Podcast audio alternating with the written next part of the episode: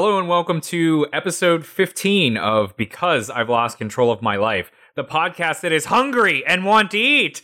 I am one of your co-hosts, Matthew, and laughing in the background is my my my my my my co-host Adam. How is it going, sir? I'm good. I'm good. It's it's the Fourth of July down here where I'm at. Same. I don't know about you guys. Yeah, it's uh there's fireworks going off in the background. You this is the dedication we have that we haven't altered our recording schedule. How are you, sir? I'm good. I'm good. I forgot to mention last time I was kind of like just in a days after working like another full week. You asked me how I w- had been in between recordings and I forgot to mention that like my sister came down who I haven't seen in 2 years and we like hung out and did a bunch of fun stuff. She's a big fan of the podcast too. Yeah. Yeah. Yeah, except for the commentary episodes, or at least the first one. Hopefully, the second one we just released and uh, ju- actually just came out today. Uh, oh, who am I kidding? We aren't on our recording schedule. I have no fucking conception of time anymore. I'm unemployed at the moment until August fifteenth. Everything is just is is just it is.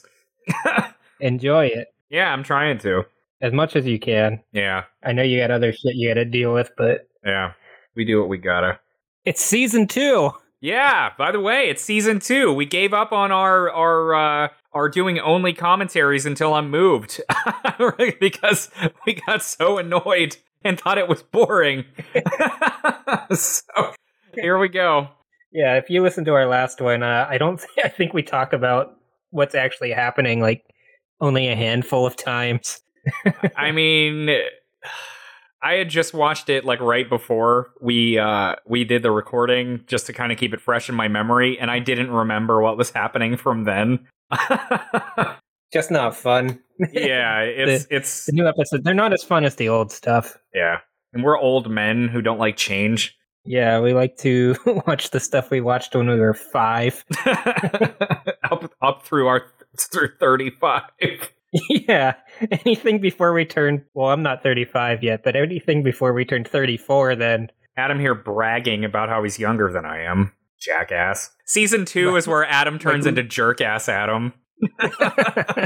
Haven't I always been jerk ass Adam? Only when you chew gum, sir. Well no, then you're smug. I'm not chewing it now. he's not, but let me tell you something about this guy. You want to see somebody that looks smug, get Adam to chew gum. You'll want to punch him in the mouth. but yeah, it's uh, after after watching the reboot episode for our last episode. This was uh, definitely a breath of fresh air. Def- not, I don't think either of these segments are some of the better ones, but good stuff overall. yeah, I agree. Jump right First in, baby. First one is Toy Palace. Uh, this one's written by Peter Gaffney, who did Monster in the Garage and Reptar's Revenge in the first season. Stu and Chaz have brought Tommy and Chucky to the toy store. On a whim, Tommy decides to abandon his family and live in the toy store with Chucky. Stu and Chaz's intense relationship prevents them from noticing the babies are missing until they're separated. Can they go back and rescue the babies before they get smashed by a giant purple gorilla? You know, as I was rewatching this, obviously the entire first 14 episodes of this show uh, are just us like filleting the first season and how good it is, verbally filleting. I think that this episode, it almost feels to me like it could be a season one episode, like one of the middle ground episodes. Yeah, yeah, I agree. Except for the whole like time machine. that's like kind of that's like a season two thing. Yeah, yeah. Which uh, that's actually one of my favorite parts of this episode, though. So that's some of the elements season two that are batshit crazy that are introduced that I am 100% for. Yeah, I, th- this is where the show starts going off the rails a little bit, And it, like in a good way. yeah, and, and it's it's like you said, this is probably where most people recognize episodes from is season two and three, even though one is definitely the best. I, I agree. If you if you ask people their favorite episodes, which I've tried to do, and everybody said a different thing, um, uh, so I may keep trying and keep a spreadsheet. But if you ask them like nine out of ten times, it's going to be later than season one. Have you had any kind of consensus while doing that, or is it just completely different every time? Everybody said something different so far, so I'm going to go through and I'm going to include even what we said Yeah. and probably ask again a few times. And if I get any kind of, if I get like one that's like, I don't know, three to five Yeah. votes for it, We'll say I'll say that's the. Consensus. yeah, that's consensus. among our 10 listeners. it's more than just Heather now. Yeah. Heather and less than a dozen more people. oh man, you know it's we've talked about this before. It's uh this is us talking about the episode, so now let's talk about our numbers. Uh they kind of jump up and down and I wonder if that's because people just want to hear about what their favorite episode is or I don't know. I'd be really interested. I wish we could talk more with people that listen to us. Yeah, and we have gotten some feedback, and it's really cool. Yeah, so for sure. we definitely like it. It's cool. It's a cool thing to talk to the two nerds who talk about Rugrats. Trust us. Oh, nerds. So anyway, the the episode begins, uh, and we see Chaz and Stu with Tommy and Chucky going into the Toy Palace, which is a literal palace design of a building. And this is a really cool toy store. Even as adult, it, as adult, even as an adult, if this place was real, I think I would like to go inside and just give it a look. Yeah, I mean, we're a lot like Stu, and he Yeah. wants to go back the next weekend, yeah. even if Chaz won't go with him. I mean, when you got to spread mulch, you got to even spread if you'd rather mulch. spread some mulch. I was gonna spread some mulch. if you uh it, they pan through some of the characters and and uh there are some returning character background Yes. characters from other episodes you got the bat boy from the baseball episode you got like the crybaby from an episode coming later on like uh big house tommy or whatever Mhm. and they've got that weird kid from uh little dude but he's not white anymore Yeah, he's like black now, but he still has braces and he has that kind of like shaved sides haircut with like the three lines. But same character design. Yeah, he doesn't look as weird, but then again, no one looks as weird with the animation in season two. All most of the yeah total weirdness is gone after season one as far as design. But so the first toy that they come across is Abogadro the alligator, which is powered by, I believe they say cold fusion or nuclear fusion. That sounds a little dangerous I don't know, Stu. I don't think this Umbra Globulo thing's such a good idea. That's the line of the episode, by the way. Is I don't know Stu or I don't know Tommy, and I think they they really paint a nice parallel in this. You don't get any lines from Tommy or Chucky until Stu and Chaz leave, but the way that Stu and Chaz interact with each other is just a grown up ver- version of the way Tommy and Chucky interact with each other, and I love it. yeah, that's true. That's true. And so, uh, Tommy and Chucky both find a couple dolls that look like them. Uh, Tommy's is a human. Chucky's is a weird little monkey boy. Well, you had a doll. Actually, I had a monkey. and so uh, they decide to uh, keep browsing the toy store, even though there's only five minutes left They're those people. because if you've Stu ever is too retail. excited. They go to look at the time machine, the working time machine for children. That uh, it's it's it's it's almost like a, a red herring. Like they leave the kids in the toy store with a time machine, but it doesn't really come into play. I mean, it kind of does, but There's a, a great little joke at least, but it's it's it's one of those things like they say in a screenplay. If you show a loaded gun in the first act, it had better be used by the third act, and that time machine is the loaded gun of the episodes. it, it it's not quite as destructive as it could have been. no, although although I, I must say, can you imagine what the timeline like? How, how would that have actually t- altered the timeline? We're just jumping around, but whatever, it's fine. We're just happy to be talking Well- about season two. because they sent the gorilla back in time. That's why season two and onward is different. yeah, exactly. That's why this episode feels like it could be season one, but the rest don't. they Uh. altered the timeline. The writers didn't like writing dumb baby episodes anymore. Man, we got to get Paul Germain on this show to talk to him about dumb baby episodes. Till he gets annoyed with them because they, the Raiders all got sick of writing dumb baby. They're like, oh god, one of these people again, or two of these people again. I don't think there are any other people in that regards. So uh, Chaz and Stu, uh, they push the strollers with their little toys in them, yeah, and they've got like these weird, like I don't know if these things actually re- exist, but the strollers turn into car seats. Like the wheels like retract into themselves, and It's they just really put cool. them in the back seats. I mean, if they were a I- I real thing, that'd be handy. don't think they exist, but maybe they do. If they were, you they would almost certainly have to be something that's like ultra designer and expensive. Oh, but by the way, something I overlooked is that the Abigadra the alligator was the latest designer toy from Italy as well. Or, or as Stu said it, Italy. Italy, yes, yes, yes. The latest designer toy from Italy. Uh, so yeah, they go home and we have a great shot of Stu going into the house and he's talking to Tommy about how, what a great day it was. And there's a beat of music, a beat of silence, and then we get a famous Jack Riley scream. Not the scream, a scream. So he's done it more than once. Yes. But anyway, we cut back to the Toy Palace, and Tommy and Chucky are going down the aisles, and they're like, wow, this is great. It's this amazing mecca of childhood. Wow, this is really neat. And it's all ours. Yeah, they go into the world of miniatures where they have they reference the Grizzlies again, and then Yeah, yeah, with Bucky his- Majors in, as a miniature. and they find uh miniature cowboys and injuries. Cowboys and injuries. this season also is where the babies mispronouncing things comes more to the forefront. Obviously, there was an entire episode in season one about this, and they did it occasionally. But like here, Yeah. it's where it begins, and not to an obnoxious degree, like later seasons. and or the reboot. Yeah, yeah.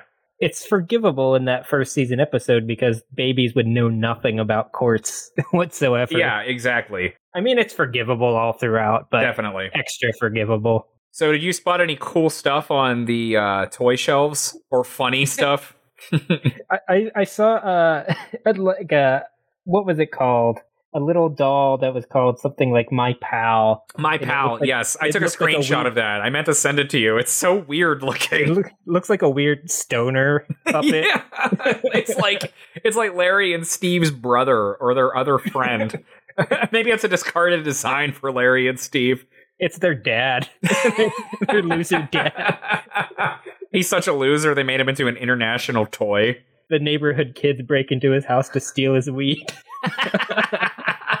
Now with my pal doll, you can come steal his weed in your own bedroom. one of like one of like the the uh, uh, accessories you can buy is like a toy bag of weed. he, he comes with a, a weed growing starter set. hey, now you could probably do that. I mean, that's recreational in some states. But no, one of the things that I noticed was like a Dalek from Doctor Who. There's like uh, the little spaceships from the original War of the Worlds. Those are the two that really stand out to me. I, I know there's other really cool looking weird Rugrats designs, but yeah, my favorite was the weird stoner puppet. Um, so uh, the little Indian uh characters, the shoot up injuries. a- yeah, they shoot up a teddy bear, Chucky, look out! and they do this little doctor uh bit where Tommy goes and bu- brings back a plague doctor kit, and he's like, Scrapple. Smoochers. Graham. and they're all the wrong things. yeah, and I like that Chucky sort of does the voice of the arrows being pulled out for for the teddy bear. Ouch! So they get him all bandaged up, and it's off to explore some more. And the next big, uh, s- uh, the the big set piece of the episode at this point is the train. They ride the toy store train. I'm just seeing my pal again now. it's like a stoner Dr. Seuss character. Oh man, I think there was a loss, uh, a lost opportunity for uh, Dr. Seuss to write stoner tales, but uh, uh, you hear that, Dr. Seuss? You got to come back from the dead and write stoner stuff. Uh, his, his children's book, My Pal, with him like passed out on the couch, and Larry and Steve take his weed. a bong laying next to him spilled out on the floor. Is this the most weed episodes we've ever had in an episode? the most weed talk. weed talk, yes. Of an episode of our show, I should say. But anyway, they get onto the train, and there's a cut here that I like, and there's a similar cut in the in the second segment. They get onto the train, and Tommy's like, "Wow, this is great," and Chucky looks miserable. we cut back to Stu running to uh, Chaz's car, like, and they find out, and, and then we cut back to the toy palace, and the kids are just screaming as the train is going through, like in terror.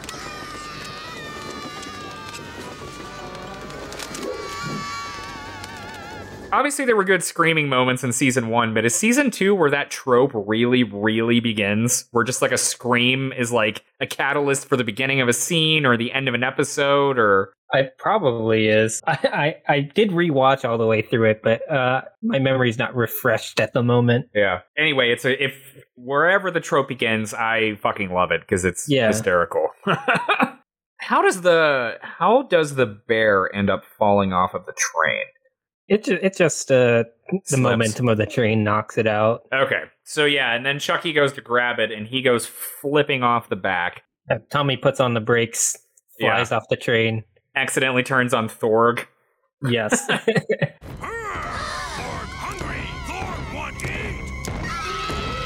he wants to eat babies in, in particular. Ugh. And Chucky ends up in a clown room, which is just his. uh And the music in the background is great. This sinister clown music. I don't know, Mr. Bear. I don't really like it in here. Tommy? Tommy? I'm just imagining like the advertisement for Thorg, like he really talks. He'll chase your children around the house. also, your pets. also, folks, if you hear explosions in the background, that's because fireworks are going off currently on the 4th of July. There's not a war. There's not a war. Not here anyway. Yeah, not not in our own backyards. So Tommy catches up with Chucky, and he sa- he has a great line where he says, But it's not so easy living in the toy place. and then uh, Thorg appears and begins his rampage.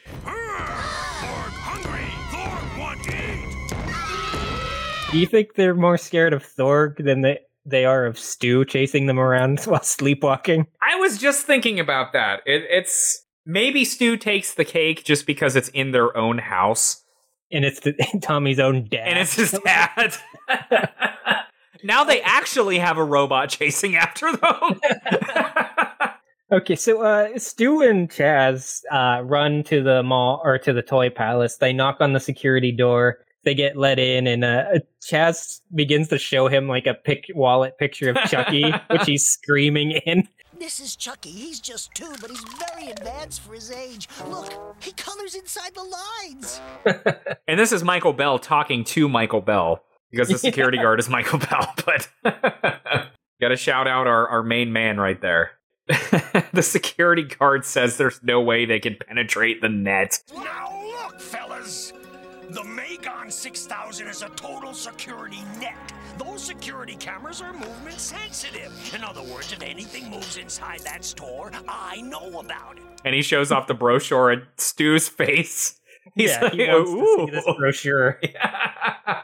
And Chaz is like, "No, we gotta find our kids." We're about to be mauled by a giant gorilla robot. I mean, the gorilla's already destroying the train set. Everything. it's just like it will. The Thorg will break your furniture. it's already destroyed the train toy town. Thorg hungry. Thorg want alter history. you remember Thorg from the history books, right? when Washington was crossing the Delaware and they shot up a robot gorilla to save America. the, the Americans secretly deployed Thorg against the British troops. It's a time travel weapon. That's the only reason they won the revolution. oh nobody, man. nobody wants you to know this. no, this is the real secret of Rugrats. This is the only way it's ever been spoken. Unlike That that, article by Billiam Ford, this is the real secret Nickelodeon doesn't want you to know. Also, fuck Billiam Ford. Wouldn't it be Um, great if someday this podcast just becomes a series of self-referential lines, so that only if you've been listening through the be- listening since the beginning will you know what we're talking about? I'm not. I'm not 100 percent sure or not if that would be great. it might be amusing for an episode, Yeah, but true. but anyway, Tommy and Chucky end up in the dinosaur land and they beg Reptar for help. Reptar!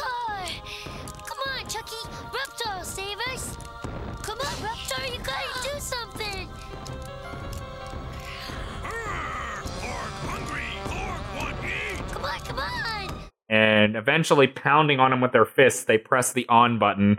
And for some reason, uh, Reptar says, Halt! I am Reptar!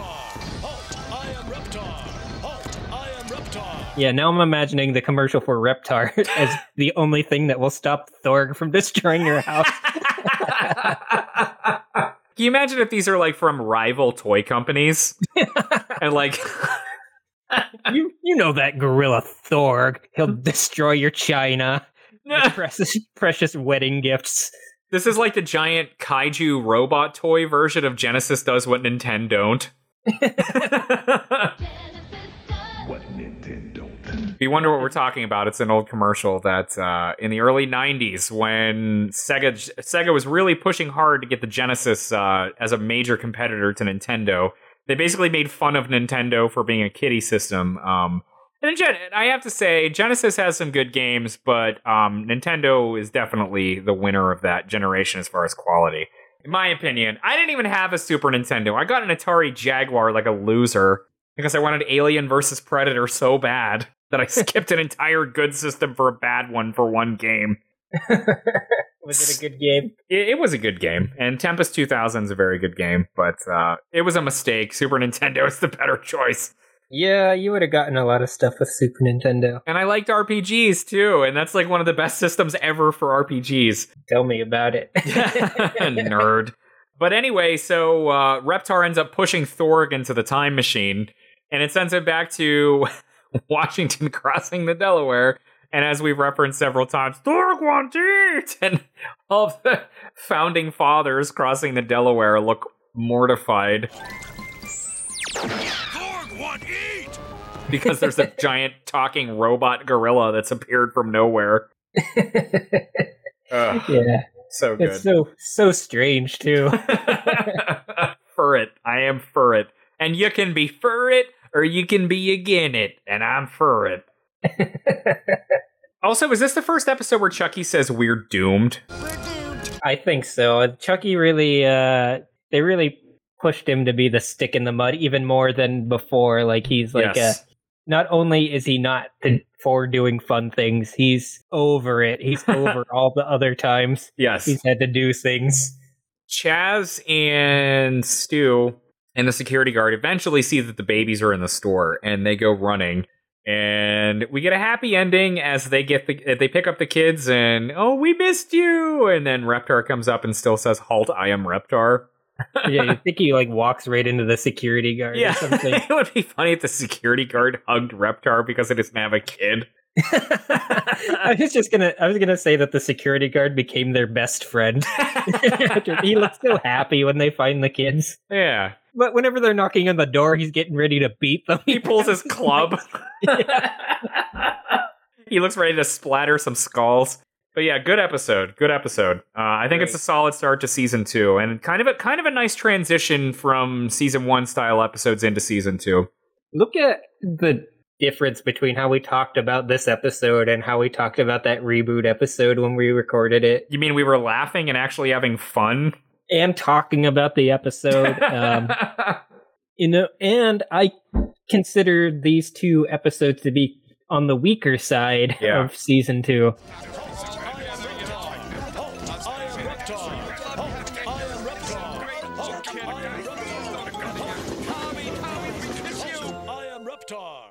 Okay, so you and I obviously have a uh, a part, unfortunately, in spreading the Rugrats theory, and we regret this, even though it's provided some funny segments and led to rug wraiths. So I guess I can't hate it completely. But I mentioned on the last episode that, or some some recent episode, that I've been rewatching Beavis and Butthead, and out of nowhere on YouTube, a random video was recommended to me, random weird theories about Beavis and Butthead and one was about Cornholio being an uh, alien entity that takes over Beavis when fueled with sugar. I am Cornholio.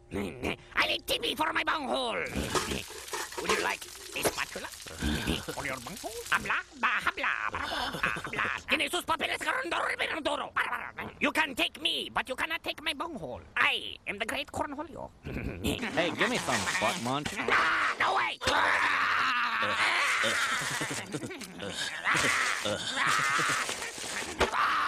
Well, you're welcome, you damn ungrateful bastard. I am Cornholio. I need TV for my bunghole. Is this Nicaragua? you cannot escape. Trick or treat, son of a bitch! Give me your TV! Okay, okay. Are you threatening me? What did you say, punk? Do not underestimate the power of the almighty bunghole. You cannot run from your own bunghole. I am Cornholio. I am the great Cornholio. The almighty bunghole. And I actually love that. I, obviously, that's not the intention with the show, but I love Cornholio so much that that just makes it so fucking funny for me. just one of those weird little random theories. I can't remember any of the other ones, but that that that one made me laugh. That's great. it's just an alien entity that takes over Beavis. it's a lot more fun than the uh, Rugrat- Ragrats theory. Uh, Yeah, the edge lord dark shit. So you mentioned that uh, you you watched a movie and you would like to tell me about it, its uh, weirdness, I guess. Okay, so a little bit of background. I was uh, being babysit by my aunt Linda, like at some point back when I was a child, and I saw a weird movie on TV about a uh, a child that climbs up into an abandoned building, gets scared, falls out, and then all of his hair falls out. About ten years ago, I found out what that movie was by googling, and a lot of people have had that that same experience as me of watching this weird movie on TV and then trying to find out what it was. I finally got around to watching it now. The movie is called The Peanut Butter Solution. The Peanut butter solution? The Peanut Butter Solution. Okay. and I've written a summary. Oh, good we lord. watched it. It is an insane movie. The weird, maybe one of the weirdest, maybe the weirdest movie I've seen. I don't know. That might be exaggerating, but um, here goes. a weird kid named Michael gives a few dollars to a homeless man who later that night burns to death in an abandoned building. When his friend Connie wants to go check it out, by the way, Connie's a boy, just so you know. Not Michael Connie from Doug. Yeah. Michael climbs up the chute to the second floor of that building and about 2 seconds later falls out onto uh, onto the chute he climbed up and slides into the rubble below. His hair is standing up straight and later that night it all falls out. He doesn't want to go to school because he's self-conscious about beating, being bald. But later, in a dream, the ghosts of the homeless guy and his homeless lady friend give him a recipe to grow his hair back. Two of the, the ingredients include five dead flies and peanut butter. Michael follows the instructions but adds extra peanut butter because he thinks it's too runny. He spreads it all over his head, and when he explains it to his friend Connie, uh, he jokes that he wants to use it to grow pubes. what? the next morning, Michael has some stubble. Then each subs- subsequent time he is in the shot, his hair has grown slightly longer. It continues growing, so much so that his friend Connie has to cut it during class. This begins to drive his teachers nuts, and eventually Michael and Connie are sent to the principal's office. The principal tells Michael that all of the teachers are threatening to quit if he shows up in class again. she then tell- she then tells Connie that he has his own problems as she points to the long hair growing out through his pant legs. Later that night, uh, Connie yells at his pubes to stop growing, and they listen. Stop. I said stop. Stop going right now. Stop! but his voice becomes deeper for the remainder of the scene. what the hell is? What the fuck is this movie? The next morning, Michael is distraught because he wants to go to school but is not allowed. He ends up hiding under somebody's porch where his former art teacher finds him. The next scene starts with a newspaper that spins up declaring that Michael is missing, and then followed by another one that says 10 additional children are missing. When, when Michael's sister asks Connie about it, he says that it's now 20 children, including his little sister. Connie and Michael's sister go looking for him and end up taking a detour to buy Michael's dad, played by Michael Hogan, aka uh, Saul Tigh in Battlestar Galactica. They end up going to buy him new paintbrushes at an art supply store. The clerk offers them an expensive paintbrush with a, with strange bristles. His sister says, "I know this hair. I've cut this hair." Next, we see that the art teacher has Michael laying in a bed as he feeds him yogurt. His long hair is flo- like coming out of a hole in the back of the bed. The dairy is supposed to keep him sleepy. Later on, uh, Connie stows away in the art teacher's truck, only to be captured when they arrive at his hideout. The kidnapped children are all locked in a sweatshop where they have to make paintbrushes out of Michael's hair. What? One of the kids says that the only way to escape is through the magical paintings that their teacher has been painting with the uh, hairbrushes. but but they won't work because he's only painting imaginary places. They have to get him to paint a real place. Connie pretends he wants the art teacher to, or he want he pretends he wants to be the art teacher's son, which tricks him into being nice. Then he asked him to paint the burnt out building where Michael got the fright. The teacher climbs into the painting and up the chute the same way Michael did, gets scared and falls out. They save Michael, who says his hair has stopped growing because somebody else got the fright. The art teacher walks in and is now bald. The end. What? And I don't even make connections between these sentences. what? It is such a strange movie. I obviously I left a lot of stuff out. But yeah, i- i- but but is is it like a kids movie, a teenage movie, a like kids movie. Um, it's this weird '80s movie. Uh, only in the a- eighties? a French Canadian movie. Uh, I think it was originally in English though, but you know, it was made by like I don't know French Canadian production company Yeah, or yeah. something. It's a li- it's from a series of movies that uh, was still going well into the 2000s. Not not like uh, they're not sequels, but like it's like Tales for All or something like that. Uh, Okay, I was gonna say. Yeah, it, it is very. Uh, I forgot. I believe for Celine Dion does all the music for it. what year did this come out again? It was like probably around 1986, Oh. like the year we were born. The 80s were such a bizarre time for movies like the so many classics of like especially science fiction movies and action movies and then and horror but then just weird shit like this that i can you see it something like this getting greenlit? I mean i guess there are weird indie movies now but like i don't know. Like does it look like it had a decent budget or? It's it's edited very weirdly. Um, acting is kind of for the most part off, but it seems like it had a decent budget. yeah. Decent effects just and that kind of thing or Yeah, I mean the hair effects were decent. It was definitely strange to see like pubes growing out of Connie's pant legs. then there's like a shot of him walking down the street and he's got like long like horse hair horse tails coming out of his jeans you know, you just reminded me. I was at the grocery store the other day, and there was a very hairy man who had a lot of hair coming out the back of his shirt. this is the closest thing that I can compare maybe he to at the rubbed his body with peanut butter and dead flies he was in on the peanut butter solution. It turns out that kid grew up to be this guy.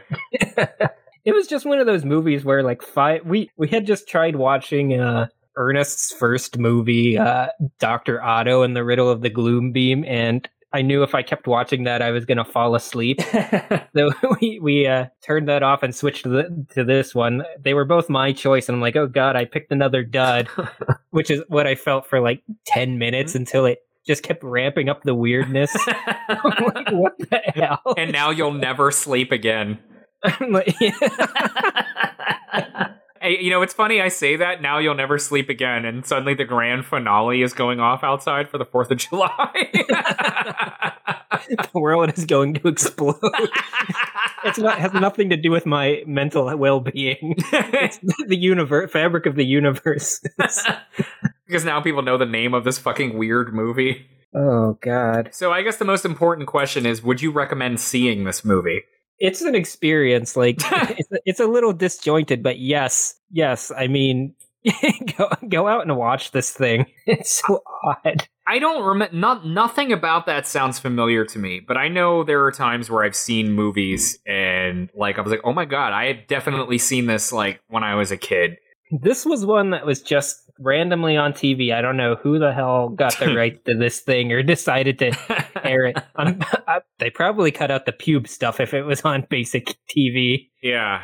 So does it feel? You said it feels like a kids thing, and I say that, it, It's definitely a kids movie. but then there's pubes.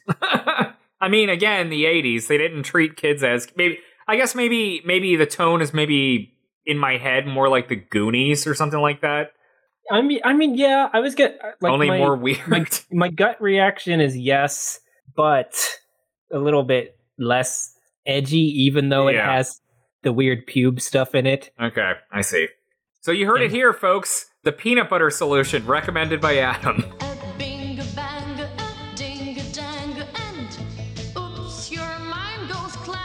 So the second segment we watched for tonight, the for season two, episode one of Rugrats, is Sand Ho. Yeah, this one was also written by Peter Gaffney. He did a double feature this week. Welcome to Imagination. the babies pretend they are pirates in the in their backyard as Angelica tries to steal their box of unidentifiable junk. That's it. I mean that that that's it. And I, I mentioned that the first episode felt like it could have been a season one episode, and this is the very first imagination episode, which is from season two and three, and maybe after. Like that is the main style of Rugrats episodes. yeah. There are exceptions, but Yeah, this one starts out with like a like it looks like a red curtain, so it kind of makes you feel like a Treehouse of Horrors is about to start. but I, I think it turns out that it's actually a pirate pop up book. I, I have here in my notes that I love any time that Grandpa tells stories. Like it's just Yeah. like such a, a wholesome, essential part of this show. Anytime all of the babies get put in his care, it's too much for him and he falls asleep. You know, I I not to go back to the awful show of the reboot, but it is involving hippie grandpa, so that I can talk about. I think that there are some vocal qualities that are similar between hippie grandpa and actual grandpa. Actual grandpa obviously is a lot more gruff and like old man, but there there's something about it that for some reason sounds similar to me. I may be losing my mind, and it's it's entirely possible, but it it I don't know. It's probably just me. hippie grandpa is actually grumpy grandpa's son I mean, the from the hippie generation. Yeah. he got rich. So, yeah, we begin the episode with Grandpa reading it from a pirate pop up book to Tommy. Didi brings all the other kids over to uh, partake in this storytelling. And when she asks uh, Lou to watch the kids uh, while she does laundry, he says, I me comely wench. Oh, Pop. yeah. I've got comely wench written down in my notes. As do I, sir. Grandpa saying comely wench. That's uh, Grandpa's classic. Oh yeah, and uh, both Grandpa and Tommy are sporting uh, different outfits. Yes, yes. So it's not just season one where it's like a constant change. Grandpa's even wearing shorts. You can see his hairy, le- his His hairy old- legs. His old man hairy legs. so anyway, he continues reading the story, and of course, because it's Grandpa, he eventually just falls asleep in his uh, lawn chair. And Eventually, eventually, word. Yeah, almost immediately falls asleep in his lawn chair, and the other kids are looking at the pirate book. Why's that man got a diaper on his head? Because he's a pirate. And it's not a diaper, it's a banana.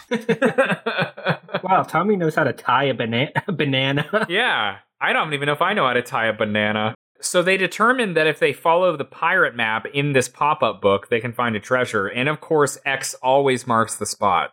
As we later find out, they go out of their way for nothing. But but anyway, uh, Tommy starts like talking it up and how great it is to be a pirate, and uh, it's one of those scenes where they like to humble Tommy when he's uh, being too uh, brave. So he immediately falls face first into the sand. if you want your share of the booties, then follow me, mateys.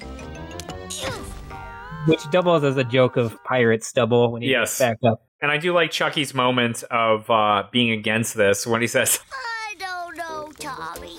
I mean, look at these guys. This one's only got one leg. This one's only got one eye. This pirate Bert's got a hook for a hand. And this, of course, immediately convinces Phil and Lil that this is something that they want to do. Let's do it. Let's be pirates. Yeah. Yeah, Lost limbs, count me in. and I. It's bringing to mind the uh, this sailor in Rocco. Wooden legs, wooden arms, wooden eyes, too.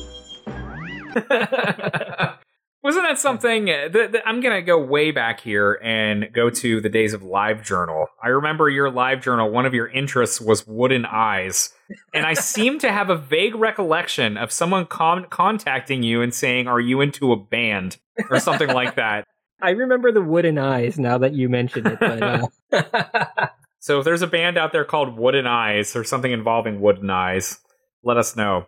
Or we'll Google it, but let us know because we're lazy. we won't remember. We won't remember.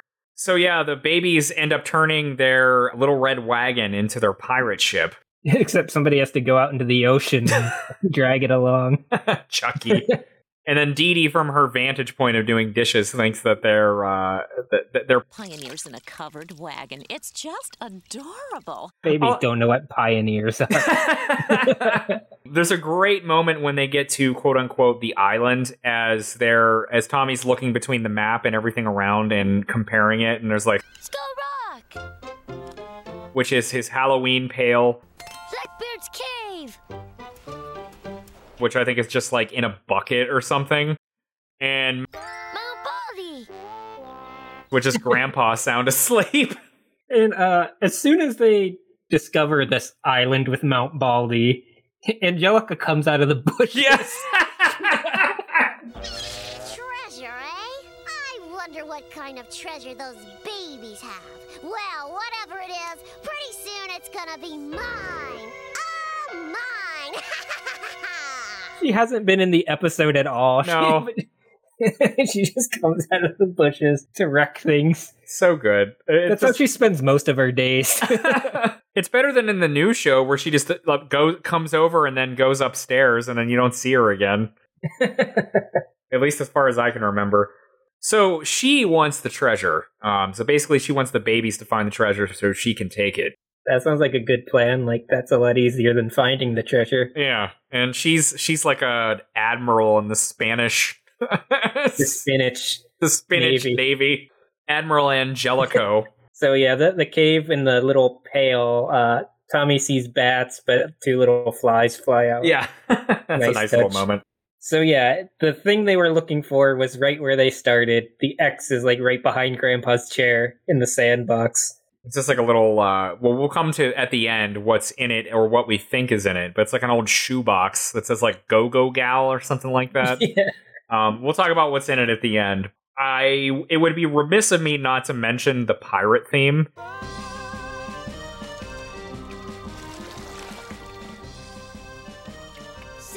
Sandho! Oh yeah. Really, really, really good. And I, I completely forgot to mention, since this is se- season two, um, Mark Mothersbaugh has a co-composer, uh, Hmm. Denis Hannigan. That's the I- other name. I think it, yeah, Denis M. Hannigan. Um, and so the music is a little more fleshed out. It's a little more constant and thematic too. Yeah, it, it, it's it seems like he kind of maybe reins in some of the crazier impulses of Mark Mothersbaugh, which is someone who loves. It's good music, don't get me wrong, but for for someone who loves the total bizarreness of season one music, Yeah, I, I do have a preference for that, but I'm not going to complain whenever, you know. yeah, it's still great. Don't get us wrong, it's really good. It's like when you expected somebody to just hand you a thousand dollars and they hand you like five hundred dollars for nothing. Yeah, exactly. Still good. we'll accept.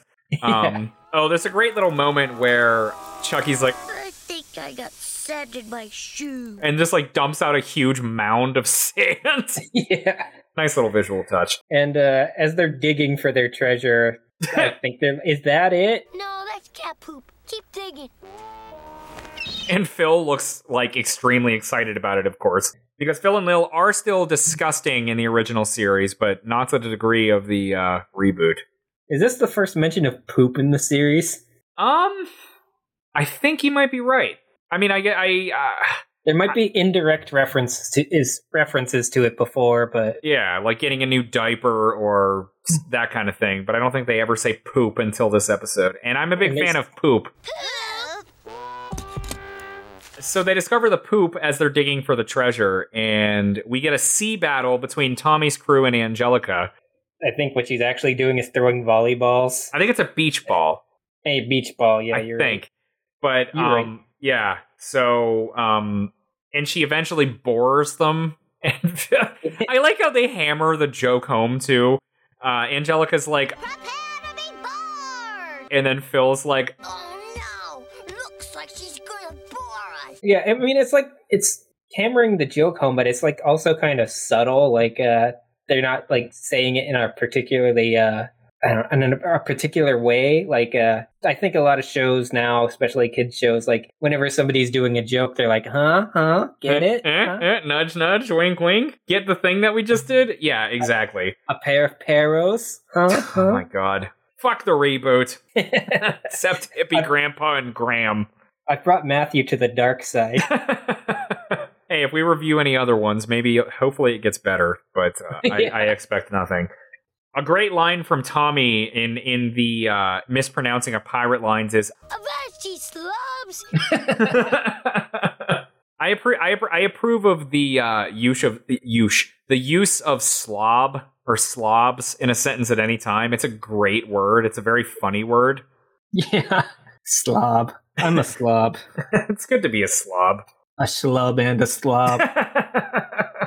During all this, Chucky's getting seasick because his imagination is too much for him. I mean, he shouldn't have had that second helping of strange squash. no, he should not have. Don't bite your food. I think this is also the beginning of we've mentioned in season one episodes Tommy being brave, but I think this is the first episode where the justice side of Tommy is out there, even though they're pirates and really the pirates are the bad guys, but yeah, they can't have Angelica stealing the, their treasure that they rightfully dug up. yeah. So eventually Angelica takes control of the ship and she's about to execute Tommy by dumping him into the ocean with sharks. And Tommy gives a brave speech, which again, brave Tommy, the beginning of this. I think I'm gonna be sick. Farewell, my brave crew. Wherever you may rove, do not forget the memory of your brave captain. And Chucky, we get the line Now I know I'm gonna be sick. Yeah, Chucky can't stand Tommy when he's like this. even though he's the bravest baby that Phil and the Lever sawed. yeah. And uh, Chucky's like, uh, yeah, I know what happens when he gets brave. Get my head stuck in a tree. Almost mauled by a dog. yeah. I hit my head on a fence post. Clonk. Get stuck in a mattress. The things that happen to Chucky. He almost gets eaten by a moose. Gets stuck in a mud pit. If Tommy was more like Stu, they might just go to like the toy store. It's only because Tommy doesn't have a driver's license yet. But uh, Didi manages to stop uh, Angelica from throwing Tommy to the to the sharks, aka into the kiddie pool. Angelica! What do you think you're doing, young lady? But Aunt Didi, I didn't do anything. They were pirates. They had a treasure. They Well, you can just help swab the decks inside the house for a while, young lady. I was going to say drowning him in the kitty. and babies have been known to do that. She's going to go clean the house because she almost drowned her little cousin. It sounds like a uh, a, a viable punishment worthy of the crime or So- possible crime. we finally see their uh, their little dash of treasure. which which has been the way it's drawn is designed to make it look like it's something more than what it is. But from what i can see the main obvious thing is the stick because it is actually just a stick. They don't add any like neon colors or anything but from the way i see it there's like a lego a six-sided die a comb and what looks like poop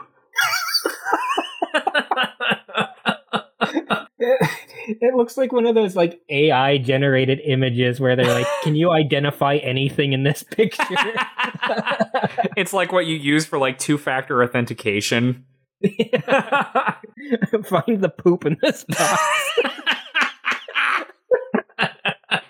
Man, I would enjoy those so much more if you had to identify poop and not just like how many vans are in these pictures. A program cannot identify poop. That's how you stop them. That's how you bring down Skynet. With poop, just fling shit Yeah. at them. They have to identify it before they can shoot their gun. Uh, but that brings us to the end of our episode with the kids being amazed at this garbage in this uh, in this Go Go Gal shoebox. Solid first two season two segments. Yeah, they're solid, but like we said before, they get better than this. Yeah, definitely. But I mean, oh, so much more fun that I had in this. And you were right, he was Reptar as well, Michael Bell. Okay, I thought so. He's got that hero voice Yeah, he was all the heroes, guys. in Go watch- every show ever. Yeah, go watch those old '70s cartoons where he's like, I don't know, the wo- a Wonder Twin. Plastic Man, Duke, whatever fucking Smurf. all like three Smurfs, I Like think, three Smurfs. And Johan, I think, Oh, I don't Yeah. even know. the human that hangs out with the Smurfs but doesn't try to eat them like Gargamel. Gargamel tries to turn them into gold, but I think sometimes he also wants to eat them. I don't remember. It just depends on uh, the convenience of need for plot for the for that particular episode. One spoonful of this should be enough to wipe out the entire Smurf population. I know he made Smurfette so that uh so that the Smurfs would finally have something somebody to mate with who isn't one of the other Smurfs. How many Smurfs do you think he's managed to eat?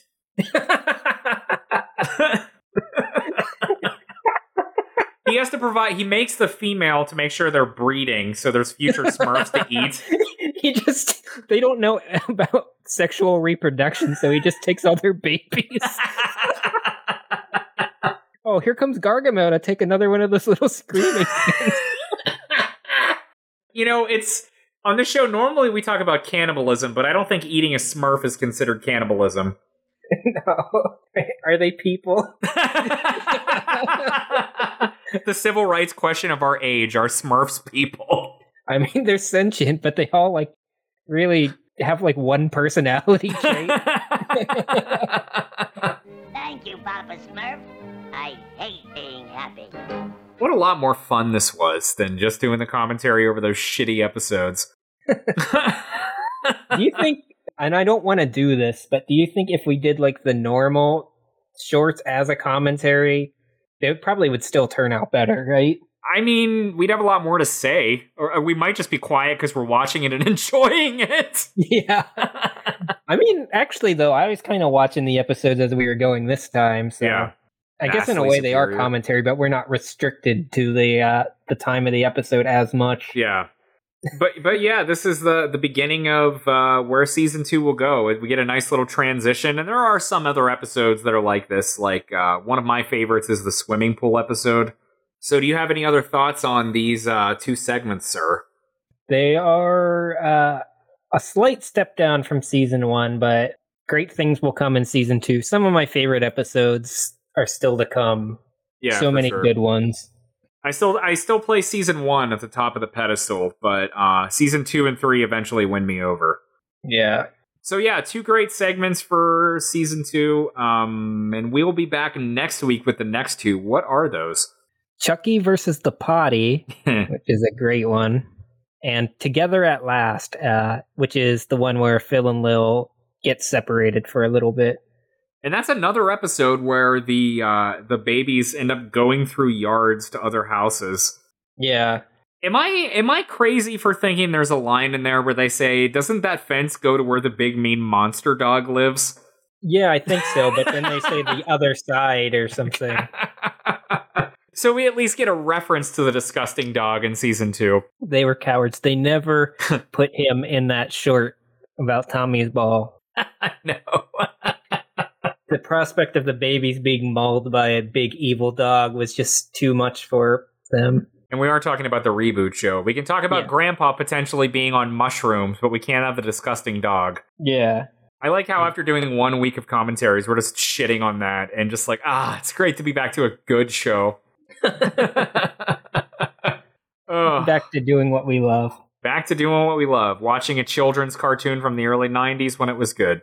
So, yeah, but as usual, we will be back with a new episode next Sunday at 7 p.m. at lostcontrolpod.com. We really, really appreciate you tuning in, and we will see you then.